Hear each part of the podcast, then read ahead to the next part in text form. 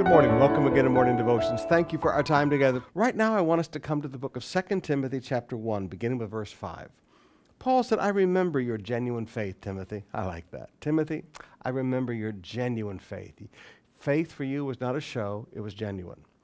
For you share the faith that first filled your grandmother Lois and your mother Eunice. And I know that same faith continues strong in you. This is why I remind you to fan into flames the spiritual gift God gave you when I laid my hands on you. There is an impartation that took place.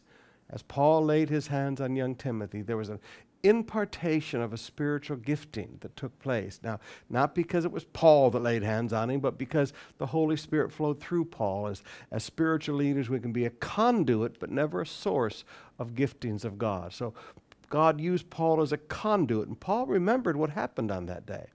And he said, Now, Timothy, it's not enough that there was an impartation to your life, you have to fan it in the flames. Now, have you ever watched a little fire get started?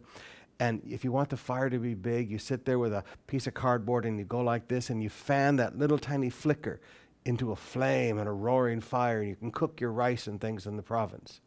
Now, the same thing is true with the spiritual giftings that have happened in your life.